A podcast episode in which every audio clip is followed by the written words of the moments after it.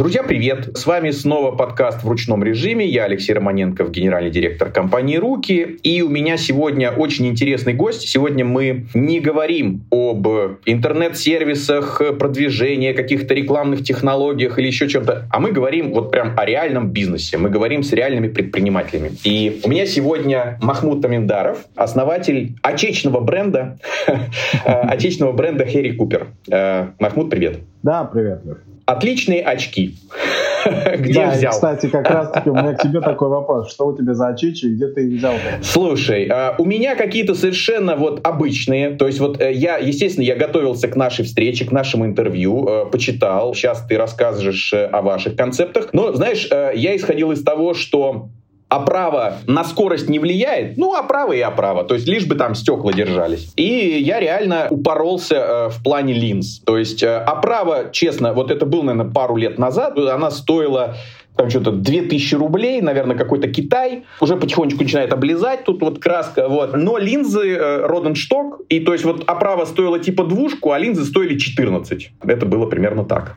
Но это вот как раз-таки классический пример того, то, что происходит в классической оптике. У нас с этой темы-то все и началось. Там люди, когда начинают смотреть, ну, у тебя, наверное, немножко такой экстремальный случай, ты прям вообще забил на то, как выглядит оправа, из чего оправа, и вообще пофигу. Но обратил внимание на линзы. И вот классическая оптика, она как раз-таки действует вот, вот приблизительно по такому принципу. Они продают оправу, может быть, относительно недорого, да. Ну, вот те люди, которые, например, хотят купить себе что-то ну, стоящее и смотрят на ценник чуть побольше, чем 2-3 тысячи рублей, там какой-то качественную оправу, я не знаю, ну, из каких-то там средних ценовых сегментов брендов, там, например, Ray-Ban, там, я не знаю, еще что-то такое. Ну, начинается там 7-8 тысяч рублей, может быть. А и когда они уже говорят, так, все, отлично, особенно когда первый раз ты покупаешь очки, 7-8 тысяч рублей там себе бюджет прикинул, берешь, а вы говорите, ну все, отлично, на вас сидит, выбрали, все хорошо, а теперь давайте подберем вам линзы. И тут начинаются танцы с бубнами и все вот это, и там линза есть такая, линза есть сякая, покрытие есть такое, покрытие есть это. И линзы очень часто могут стоить даже дороже, чем оправа во много раз. И легко ценник улетает там за 15, за 20, за 30 тысяч. Мой случай, да. В 7 раз. Ну вот у меня оправа и линзы разница в 7 раз, да. А у нас немножко другой подход. Мы решили. Вот у тебя сколько зрения? Честно, я не помню. Там же еще такая история, что глаза разные, ну, я имею в виду в смысле дефекты.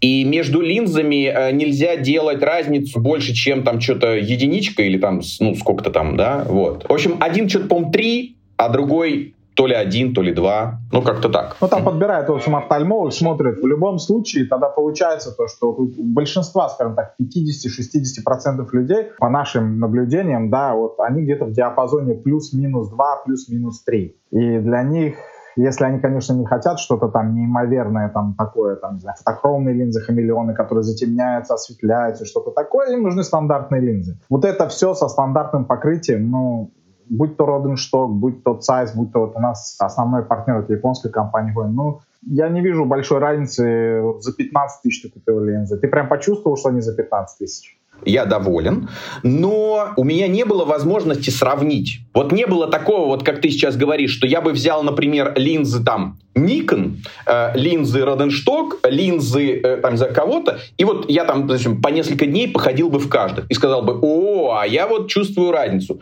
Ну, нет, э, я пришел, это, знаешь, как говорится, и на все бабки. Я говорю, так, а право не важно? Вообще, как бы, да, мне так чисто для чтения, для компьютера, вот. А вот линзы, что у вас есть самого крутого? Вот вообще, как это, шеф, два счетчика, вот, и там... Да, ты любимый клиент классической оптики просто. Они прям мечтают о таких, как ты. Слушай, скажи, пожалуйста, а как ты пришел вообще к идее э, ну, очков? Э, я к чему? Я читал про тебя, что ты занимался там финансами, учился соответствующим образом в престижных вузах. И я просто себе представляю, ну сидишь ты такой финансист в Москва-Сити, там, не знаю, с чашкой кофе, значит, все хорошо, смотришь на Москву, понимаешь? Чего тебя вдруг понесло в предпринимательство? На 51 этаже любуешься Москвой, да? Да-да-да-да, да-да, все так. Слушай, ну, интересная, конечно, история. Я, наверное, ну, как бы немножко издалека начну. Еще в то время, когда я студентом учился, у меня такой профессор Хигашида был, японец. Он нам преподавал venture capital и, это, и entrepreneurship. Как раз тогда только все вот это зарождалось. Amazon тогда, Фейсбука еще не было, он только-только начинался, и у нас были как раз дебаты на ту тему, стоит инвестировать в него сейчас или не стоит. Тогда он стоил, там, я не помню, что там какие-то копейки, там 10-15 долларов стоил, по-моему, за акцию, но рост уже был колоссальный. Там еще же доткомы только прошли, а я как раз после доткомов пошел учиться. Ну, в общем, э, вот эта тема entrepreneurship, она очень сильно так меня привлекала сама по себе, но, к сожалению, я учился в Японии, и там с entrepreneurship немножко, ну, не так легко, скажем. А у тебя был выбор, или ты пойдешь работать в рекрутинг, станешь HR-специалистом, или пойдешь в IT, или пойдешь финансистом. Ну, я решил стать финансистом, пошел в инвестмент банкинг, там работал, отработал. Потом пригласили э, в Москву, здесь работал. Но сама идея, она оставалась с одной стороны. А с другой стороны, у меня был потрясающий один руководитель, Майкл Шульц. Иногда мы с ним беседовали на различные темы, а не только о работе.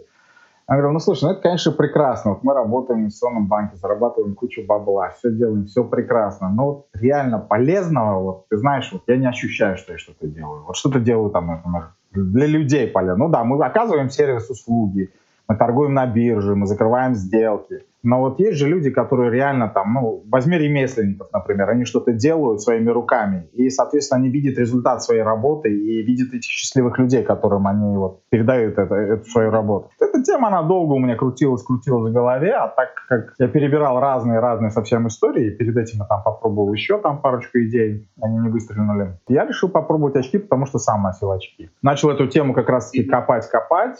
Почему так? Ну, мне в среднем очки обходились, ну, приблизительно, наверное, так же, как тебе, может, иногда дороже. Я там, если ездил куда-то, там, например, мы едем отдыхать в отпуск, я там возьму какие-нибудь защитные очки, но они мне, ну, 200, 300, ну, 400 долларов легко обходились. Там те же самые Ray-Ban, что-то я брал, Праду что-то мы брали там еще. Ну, такие вещи, вот. И когда мы эту тему начали изучать, э, копать в нее, мы поняли то, что там наценки, как знаешь, наверное, как в кокаине, только это легальное производство стали больше-больше все это смотреть, изучать и решили попробовать сами.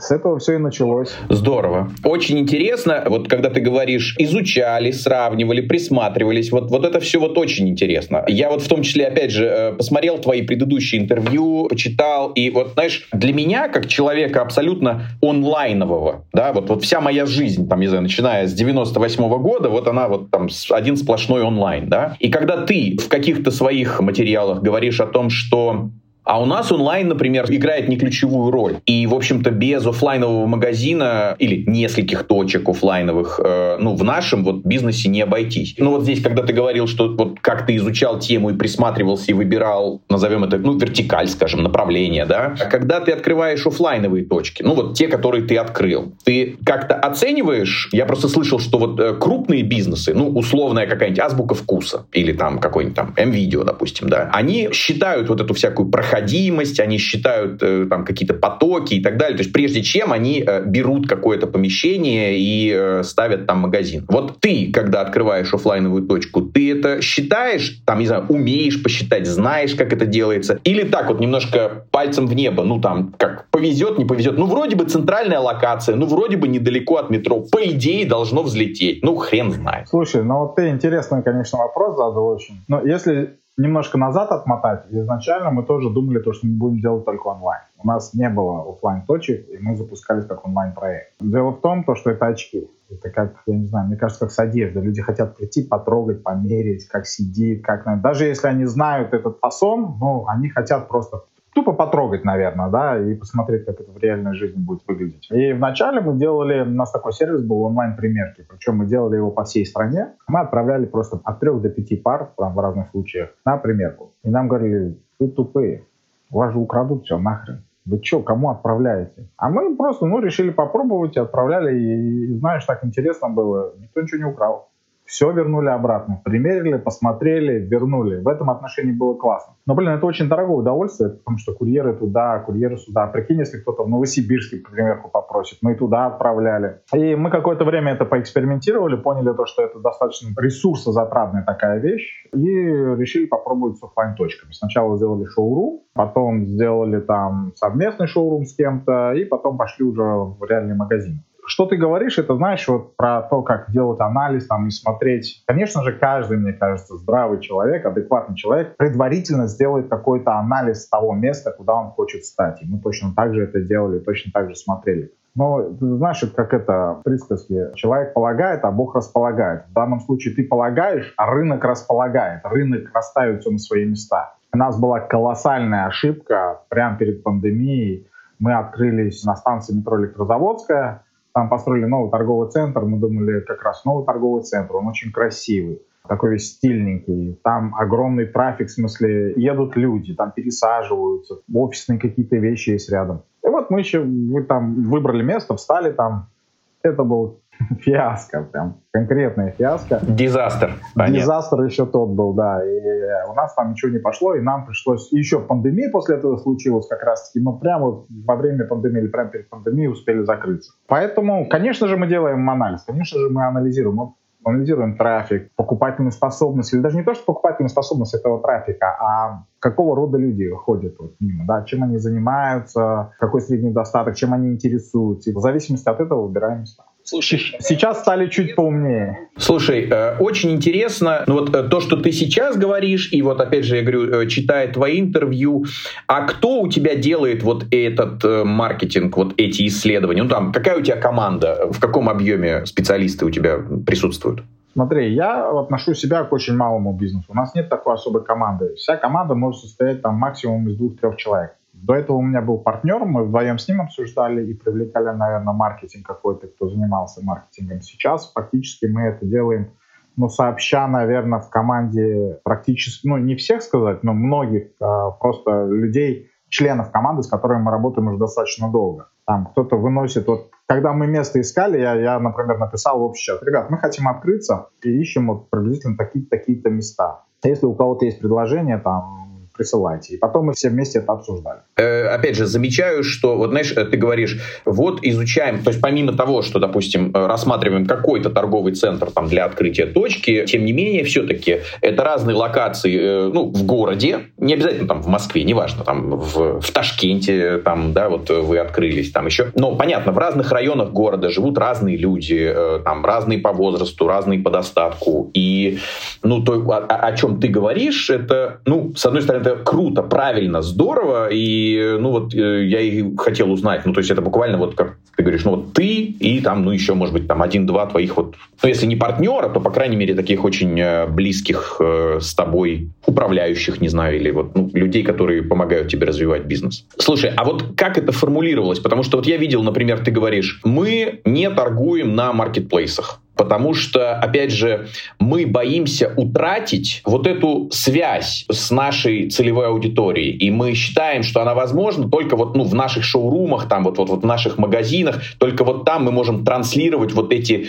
э, ну, ценности бренда. Вот, э, знаешь, мы буквально вот в прошлом подкасте э, разговаривали с экспертом э, по контент-маркетингу. И э, говоря про контент-маркетинг, тоже поднимали тему, что ну, нельзя сказать, что вот мы продаем очки, лучше всех ну, или там, э, лучшие очки, лучшие на рынке. Это очень плоско, это, это не звучит никак. Ты должен чем-то отличаться. И вот то, как ты формулируешь, когда там мы решаем задачу под ключ, комплексно, ну, я имею в виду, оправа с линзами, с салфеточкой, вот э, там все, да. А мы, ну, вот когда ты говоришь про примерки, раньше это было, да, значит, вот мы присылаем сразу несколько, там, 3-5 штук, чтобы можно было примерить. И это все какие-то очень сформулированные, очень четкие, понятные ценности, которые ты транслируешь. Сколько у тебя сейчас э, всего народу работает, вот с учетом всех твоих офлайновых э, и онлайновых активностей?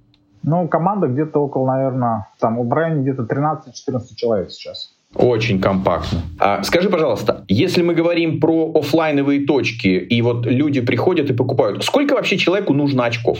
Ну, с нашей точки зрения, чем больше, тем лучше. Наверное, девушкам чуть больше очков нужно, чем молодым людям, потому что, ну, наверное, все-таки вот должно как-то сочетаться еще с сумочкой, там, с одеждой. Вот культура потребления у нас здесь, она все-таки отличается от западной. Когда я открывал этот бизнес, я все-таки тоже отталкивался от того, что происходит там. Потому что очень часто все-таки мы берем что-то лучшее оттуда и пытаемся привнести это здесь. Культура потребления, например, в Европе, там ну, у человека легко может быть там 3-4 пары, и он может каждый год приходить за новым. Культура потребления у нас, она немножко другая. Здесь люди, ну, из советских времен, наверное, еще привыкли покупать одну пару, ну, не на всю жизнь, но чуть ли не на всю жизнь, да. Сейчас поколение меняется, там, покупают они одну пару, например, в 2-3 года. Но, опять-таки, люди сейчас меняются, и очки уже стали таким аксессуаром, который можно менять чаще, да, там, вот как ты говоришь, девушки там меняют под стиль одежды, там есть солнцезащитные, есть для зрения. И когда ты одеваешь для зрения, например, для тебя не важно, как ты выглядишь, а есть люди, которым важно, как они выглядят, и поэтому они подбирают определенный стиль. Поэтому сейчас, наверное, люди стали покупать чаще, их интересует, конечно же, вид, их интересует то, как это выглядит, какой цвет, ну и, соответственно, потребление немножко меняется. Но именно из-за этого мы как раз-таки и делаем. Например, если говорить о том, то, что покупать очки, как у тебя, вместо того, чтобы купить там тысяч за 20 одну пару, у нас можно три за такую же стоимость купить. И причем они будут уже с линзами по рецепту и со всеми. Я к тебе приду, я к тебе приду. Мне понравились там модели, я еще приду к тебе. У нас, кстати, скоро придут вот эти очки. Мы сделали такие из титанового сплава у них заушник, они вообще супер удобные.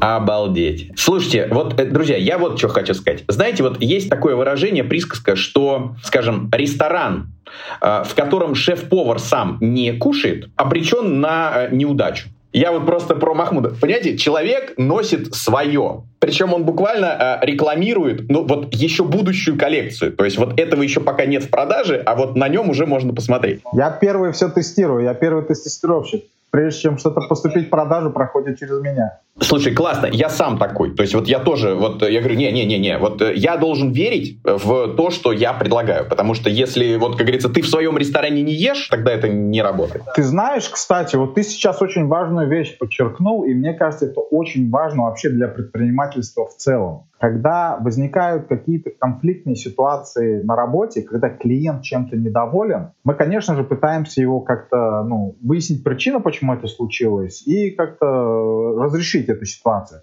Но самое главное, что я говорю всем своим коллегам, никогда не бойтесь, потому что мы не продаем контрафакт, мы не продаем то, что не готовы носить сами мы не продаем что-то некачественное. Мы делаем офигенный продукт, поэтому не бойтесь. Да, мы иногда косячим, но все иногда косячат. Ну, такое бывает, человеческий фактор. Мы пытаемся это исправить, но при всем при этом, я говорю, у вас должна быть твердая уверенность, что этот косяк случился, например, ну, я не знаю, из-за чего-то другого, но не относящегося именно к качеству той продукции, которую мы делаем.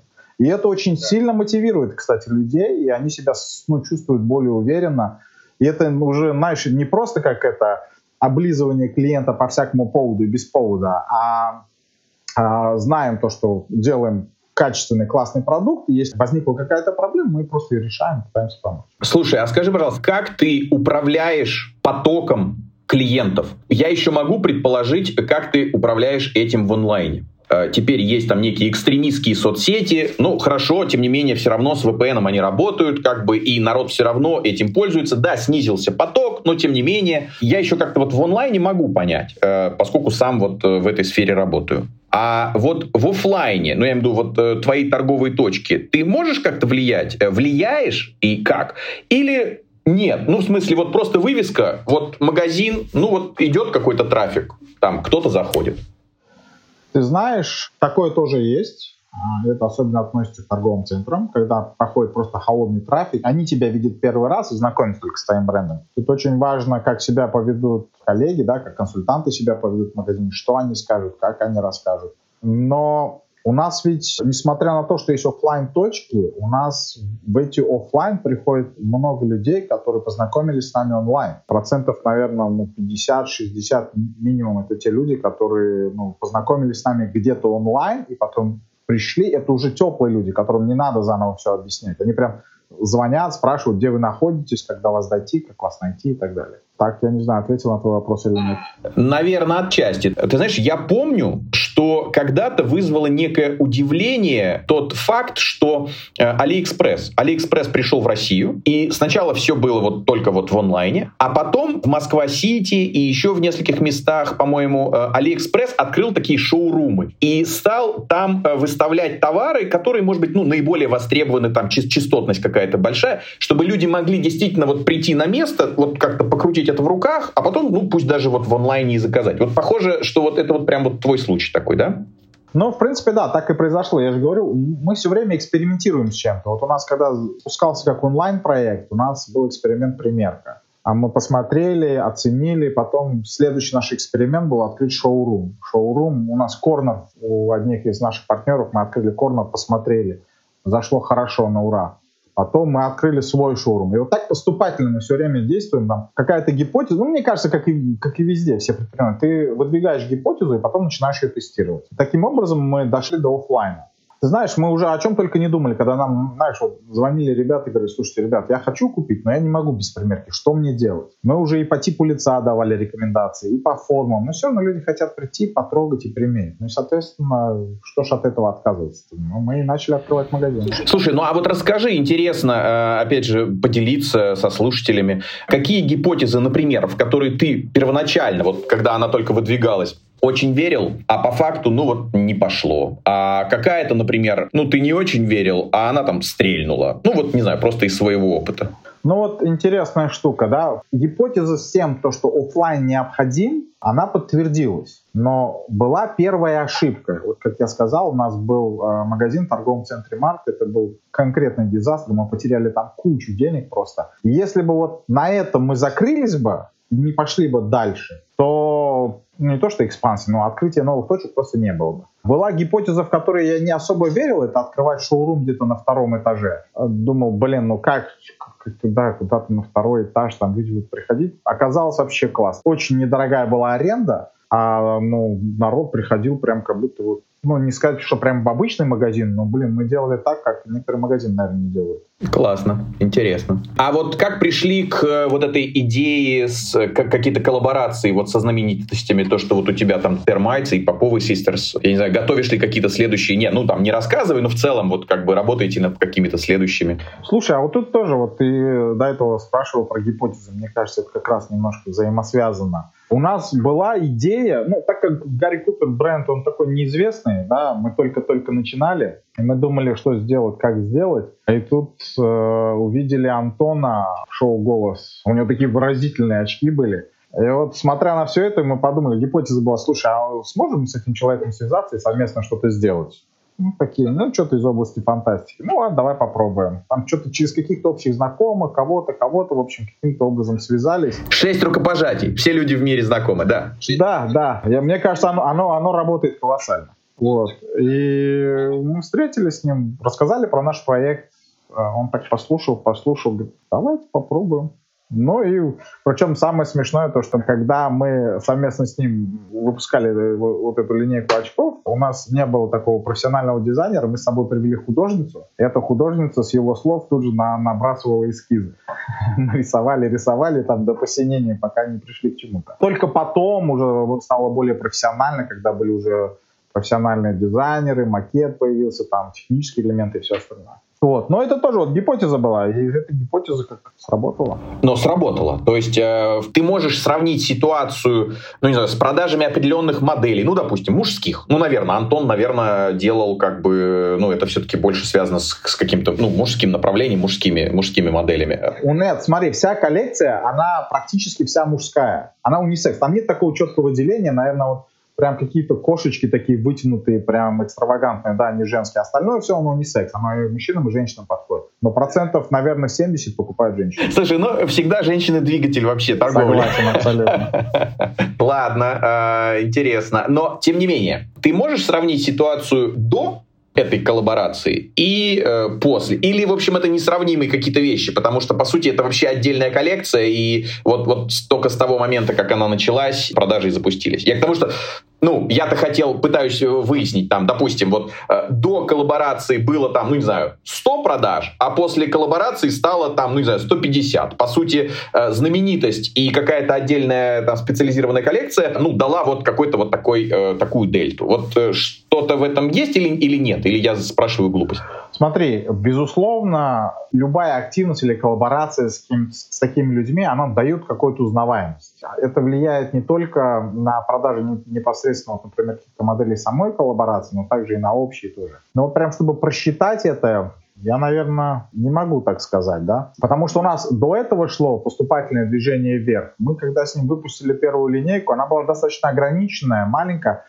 но, безусловно, она помогла, она дала какой-то толчок в плане узнаваемости. Причем, скорее всего, это даже был какой-то отложенный, наверное, результат, потому что мы только появились, и тут коллаборация, может кто-то это увидел, услышал, посмотрел, может сразу не пришел, может он пришел к нам через полгода или через год. Чтобы так прямо оцифровать, ну не скажу, наверное.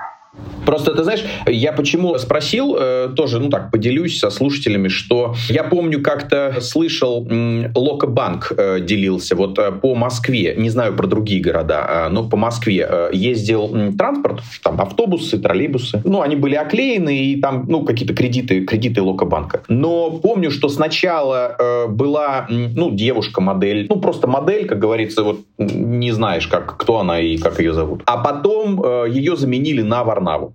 И вот когда э, Варнаву поставили, э, по сути, месседж остался тот же. Но они говорят, что что-то процентов там на 35 у них взлетели, э, ну, вот взлетели продажи этого кредитного продукта. То есть, грубо говоря, вот просто селебрити, просто бам, и добавила прям такую ощутимую дельту к, к продажам. Тут, кстати, хороший момент ты сказал. Одна, наверное, из вещей, которые мы, не скажу, что неправильно, но, может быть, мы не доработали. У нас с Антоном все-таки очень такие отношения, ну, я бы не сказал, что прям супер коммерческие, в плане того, то, что у нас нет какого-то маркетингового плана, и он не должен там выставляться или делать какие-то рекламные кампании. А, мы не так активно прям это, скажем так, продвигали, потому что нам действительно нравится творчество этого человека. Мы считаем то, что у него классная музыка, у него классные очки, он классно выглядел. И мы решили это просто попробовать. Это, можно сказать, даже какой-то не прям коммерческий был проект, а был проект немножко такой вот прям, ну не то что для души, но что-то интересное сделать. А вот про тот случай, то, что ты с Локобанком рассказываешь, это была мощнейшая маркетинговая поддержка. Да? Вот если бы они просто вы, вывесили бы один билборд где-нибудь, сказали, мы с Варнавой делаем вот это, это была бы одна история. Когда они пустили, например, троллейбусы по всему городу, это другая совсем история. И да, и нет. Ну, в смысле, долгое время ездили по городу, ездил этот транспорт э, с какой-то вот, ну, просто неизвестной моделью, ну, вот, как говорится, из каталога. Потом все осталось то же самое, только заменили модель. Моделью стала Варнава. И вот как бы хлоп, и у тебя вот тот же самый продукт, но стал продаваться, там, не знаю, на 30-35% там больше, да? Вот, вот вся разница. Ну, окей, ладно. Расскажи, пожалуйста, какие планы? Что думаешь про какое-то развитие в онлайне? Что думаешь по поводу новых точек офлайна? Я читал, уже упомянули сегодня, можешь э, рассказать интересно про Ташкент. Э, вы открылись. Планируете ли еще новые города? По поводу онлайна интересно, ты вот категорически для себя не приемлешь маркетплейсы? То есть вот, э, ну, как говорится, почти что никогда? Или может быть, ну вот я предполагаю, не знаю, что, ну, допустим, какие-то солнечные, ну, в смысле, солнцезащитные очки, ну, по идее, в принципе, можно было бы запустить, ну, потому что это ближе все-таки к фэшну, чем к здоровью глаз, ну, в смысле, к остроте зрения, и поэтому как будто, да? Ну, вот просто, э, то есть э, какие-то планы, ну, не знаю, на ближайший, может быть, год, не знаю, о чем думаешь, какие гипотезы? Слушай, но если говорить о планах про продвижение в целом, а, мне кажется, ну, практически все столкнулись с тем, что определенные каналы сейчас выключены, и все пытаются найти какую-то замену всему этому. И мы не исключение. Мы также ищем, мы также смотрим, мы также тестируем. Что-то у нас работает, что-то у нас не работает. Вот мы пробовали перейти там ВКонтакте использовать весной. У нас что-то не получилось, мы прекратили это перешли на MyTarget, открутили определенный бюджет, тоже не получилось, мы его тоже выключили. Сейчас решили вернуться в ВКонтакте и попробовать другую стратегию. Поэтому мы тестируем, да, там различная контекстная реклама тоже это классическая такая штука, правда, она капец какая дорогая и не очень прям эффективная, я бы сказал бы. SEO, вот, кстати, про твой продукт я относительно недавно узнал, но не знаю, надо будет посмотреть, может, повнимательнее, но SEO — это такая вещь, которая у нас on and, on and off, да, постоянно мы как-то работаем с ней. Иногда она там спускается вниз, да, мы, ну, не то, что подзабиваем, а переключаем свое внимание на что-то другое, и потом возвращаемся опять к этому. Какая-то работа, она постоянно идет. И какие-то новые каналы мы все время тестируем. Весь вопрос в том, чтобы найти эффективный канал, откуда можно будет получать качественный трафик. Это вот вечная проблема, мне кажется, всех. Ну, она вечная, да. И ты знаешь, э, какой-то волшебной таблетки нет. Нету, да. Это комплексная работа. Конечно, конечно, конечно. Это комплексная история. Э, но я вот э, прям уже говорил и еще раз повторюсь. Мне очень нравится вот то, как у вас сделан сайт, то, как у тебя продуман бренд, то, как ты отстраиваешь отстраиваешься от конкурентов. Я так хочу сайт поменять, ты не представляешь, у меня постоянно, мне кажется, что там все не так, все надо переделать нафиг. Это свойственно всем людям, знаешь, э, я тут вот слышал про загородные дома, что вот сначала ты дом строишь, потом проходит 5-7 лет, и ты бы все нахрен переделал, вообще перестроил бы его с нуля. Это нормально, но э, я еще раз, понимаешь, дело даже не в том, там, какие картинки или какие кнопочки там на сайте, да, дело в том, что э, Э, ну вот мы уже упомянули с тобой, у тебя очень четко сформулирована миссия, понятно, чем вы отличаетесь, есть э, четко понятный продукт, э, очень интересная, привлекательная цена, как бы все составляющие есть. Дальше эту историю, да, ее надо, ну вот как ты говоришь, дистрибутировать в разных каналах, неважно, соцсети или сайт, там, если сайт и контент-маркетинг, ну хорошо, какая-то разметка там SEO-шная, там, еще что-то. Но в целом, как бы, ведь без толку эти инструменты, если не проработан э, бренд, как да? Сам продукт. Да, да, да. Поэтому в этом плане, э, ну, как бы, есть чем работать. А что по маркетплейсам? Это вот твоя прям э, жесткая позиция, что нет? Или все-таки будешь пробовать? К нам не раз уже и приходили, и советовали, и рекомендовали. И когда я еще там в школку учился, мне там предлагали выйти на маркетплейсы тоже. Не знаю, я не вижу как-то вот... Представляешь, что такое маркетплейс? Вот если там продаются, например, не знаю, какие-нибудь кружки, вот там тысяча разных кружек, тысячи, если не сотни, и ты со своей очередной кружкой туда выходишь. Ну вот чем ты от них отличаешься? Ну, вроде бы да, но с другой стороны ты говоришь, что такое маркетплейс? Ну давай так, ну во-первых, это трафик. И, э, в общем-то, мы имеем сейчас некое явление, когда, вот ты даже сейчас упомянул, про контекстную рекламу. Во-первых, Google в России контекстную рекламу выключил. Окей, только SEO-шно как-то продвигаться. Яндекс, ну, очевидно, Google выключил, все прибежали в Яндекс, там, не знаю, аукционы выросли там и так далее, и это уже, вот как ты говоришь, уже прям с трудом себя окупает. Кроме того, с тех пор, как у нас появились маркетплейсы, люди перестали, ну, я не хочу сказать вот в абсолюте, вообще нет, но меньше стали искать очки, э, не знаю, модная оправа, там, купить на Яндексе. Зачем? Ты просто идешь куда-то в маркетплейс и вместе, ну, там, не знаю, с рубашкой, брюками или блузкой, юбкой, еще и покупаешь себе, ну, там, какие-то аксессуары. Будь то украшения, будь то очки, будь то что-то. То есть это просто какие-то сопутствующие вещи. И вот, ну, то есть меняется поведение, меняется как бы паттерн. И поэтому ты говоришь, ну, а что маркетплейс? Ну, во-первых, это трафик. Ты знаешь, мне кажется, мы этот трафик очень интересно тоже все-таки подлавливаем. Так как у нас предложение как бы под ключ, да, очки с линзами по рецепту 8500, а на маркетплейсах все-таки продается или оправа, или солнце. И у нас есть отдельная услуга, когда мы можем ставить линзы другую оправу. Вот ты приносишь свою оправу, мы тогда можем ставить линзы. Это тоже достаточно такой демократичный ценник, это линзы со всеми необходимыми покрытиями, все классно. И вот мы заметили то, что последний, наверное, год, если не больше, к нам больше стало людей обращаться просто со своей оправой, чтобы мы туда ставили линзы. Видимо, это те люди, которые покупают на маркетплейсах просто оправу и потом приходят к нам. Так что частично, можно сказать, мы этот трафик отплавливаем. Слушай, а может быть это вот история, знаешь, э, обычно в кризисы, я несколько раз в рамках нашего подкаста повторял, но вот как-то мне это очень врезалось в память, в 2008 году. Я помню, что э, выступал Андрей Сибрант от э, Яндекса и говорил, как меняется поведение людей, как меняются их поисковые запросы, ну вот в связи с кризисом случившимся. И вместо там стиральная машина купить или там холодильник купить, люди спрашивают стиральная машина ремонт, холодильник ремонт. Или, например, там, не знаю, записаться маникюр там или записаться что-нибудь там такое, а тут уже маникюрный набор купить, там, знаешь, ну то есть вот типа сами. И вот то, что ты говоришь, что э, увеличился э, количество людей, которые там, ну, допустим, приходят со своими оправами лишь вставить стекла. То есть, ну, вот это, видимо, какое-то вот перестройка с точки зрения экономики. Возможно, да, и такое есть. Мне кажется, если вот, коль уж мы говорим о каналах продвижения, о том, как продвигаться, ну, как бы я бы разделил бы это на две части. Тебе нужен всегда новый трафик, да, тебе надо генерить этот трафик новых людей, новую кровь, и тебе нужно работать с теми, кто, кто у тебя уже есть. И вот в такие кризисные моменты, мне кажется, для любого бизнеса очень важно правильно работать с теми клиентами, которые у тебя есть. Золотые слова. Они очень сильно нас спасают, прям последний, наверное, этот год, скажем так, да? А, потому что одна, кстати, из ошибок, ты говоришь, поделись тем, что вы сделали неправильно. А наша бизнес-модель, она подразумевает собой то, что у нас честная цена, и, соответственно, мы никаких скидок не делаем, и у нас как бы нету, не было такой, знаешь, карты лояльности, где там вам предоставляются определенные бонусы, но это как бы ну, несовместимо было с бизнес-моделью, ну, как я считал, в чем я думаю, ну, я сильно ошибался. И мы сделали бонусную программу, программу лояльности в прошлом году, и она очень популярна.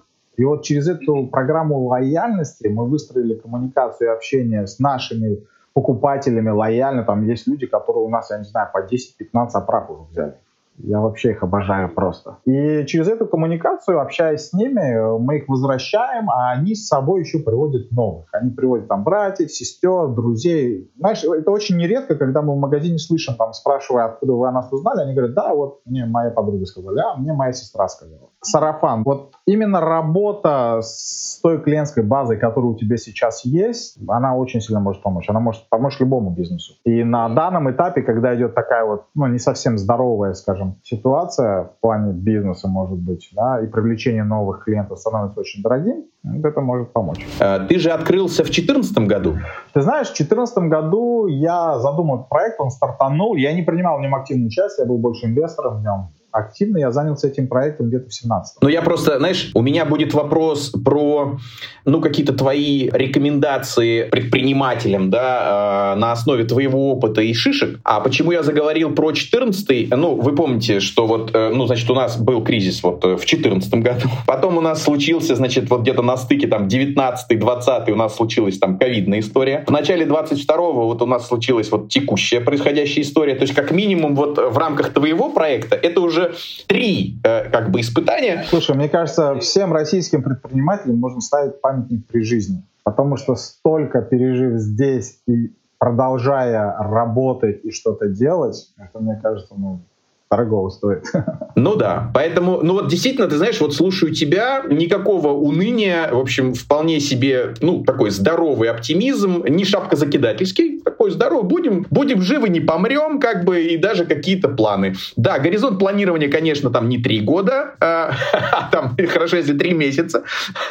Я недавно прочитал отличную шутку. Оптимист — это тот, кто строит стратегические планы на 23 год или маркетинговые планы на 23 год. Да. Ну давай, тогда вот твои рекомендации нашим слушателям-предпринимателям, и на этом тогда будем заканчивать. Слушай, ну рекомендации, конечно, давать сложно, потому что у каждого какая-то своя специфика, наверное. Но вот в нашем бизнесе, да, то, чем мы занимаемся, вот как я раньше сказал, нам очень сильно помогает, наверное, та клиентская база, которая у нас уже есть вот эта та лояльность, которая сформировалась. Но ведь она же как? Она формируется не из ниоткуда. Например, если вы будете сейчас просто общаться вдруг с клиентом на «будьте любезны», это не даст такого эффекта. Она складывалась все-таки годами каким-то. У нас был классный продукт, у нас был классный сервис. Даже когда были факапы, мы эти факапы пытались нормально ну, разрешить. И это все вот, вот как-то и выстраивалось в отношении с той базы, которая у нас есть. И мы сейчас к этому добавили именно вот лояльность, вот эту коммуникацию, общение через имейлы, там иногда телефонные звонки,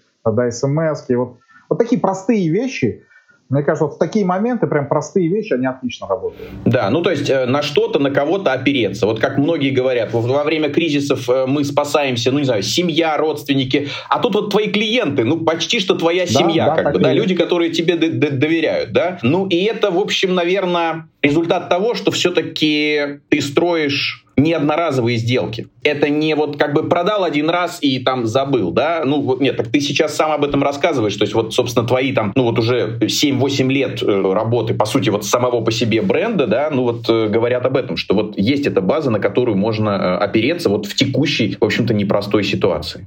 Слушай, огромное спасибо. Мы проговорили 50 минут, и, в общем, знаешь, просто как один миг. Вот, классно. Огромное спасибо. Заходи в гости. Э, слушай, я вот за вот этими титановыми очками я к тебе приду. Да, на следующей неделе должны приехать, так что... Договорились. Давай, зайду. Все, счастливенько. Пока-пока.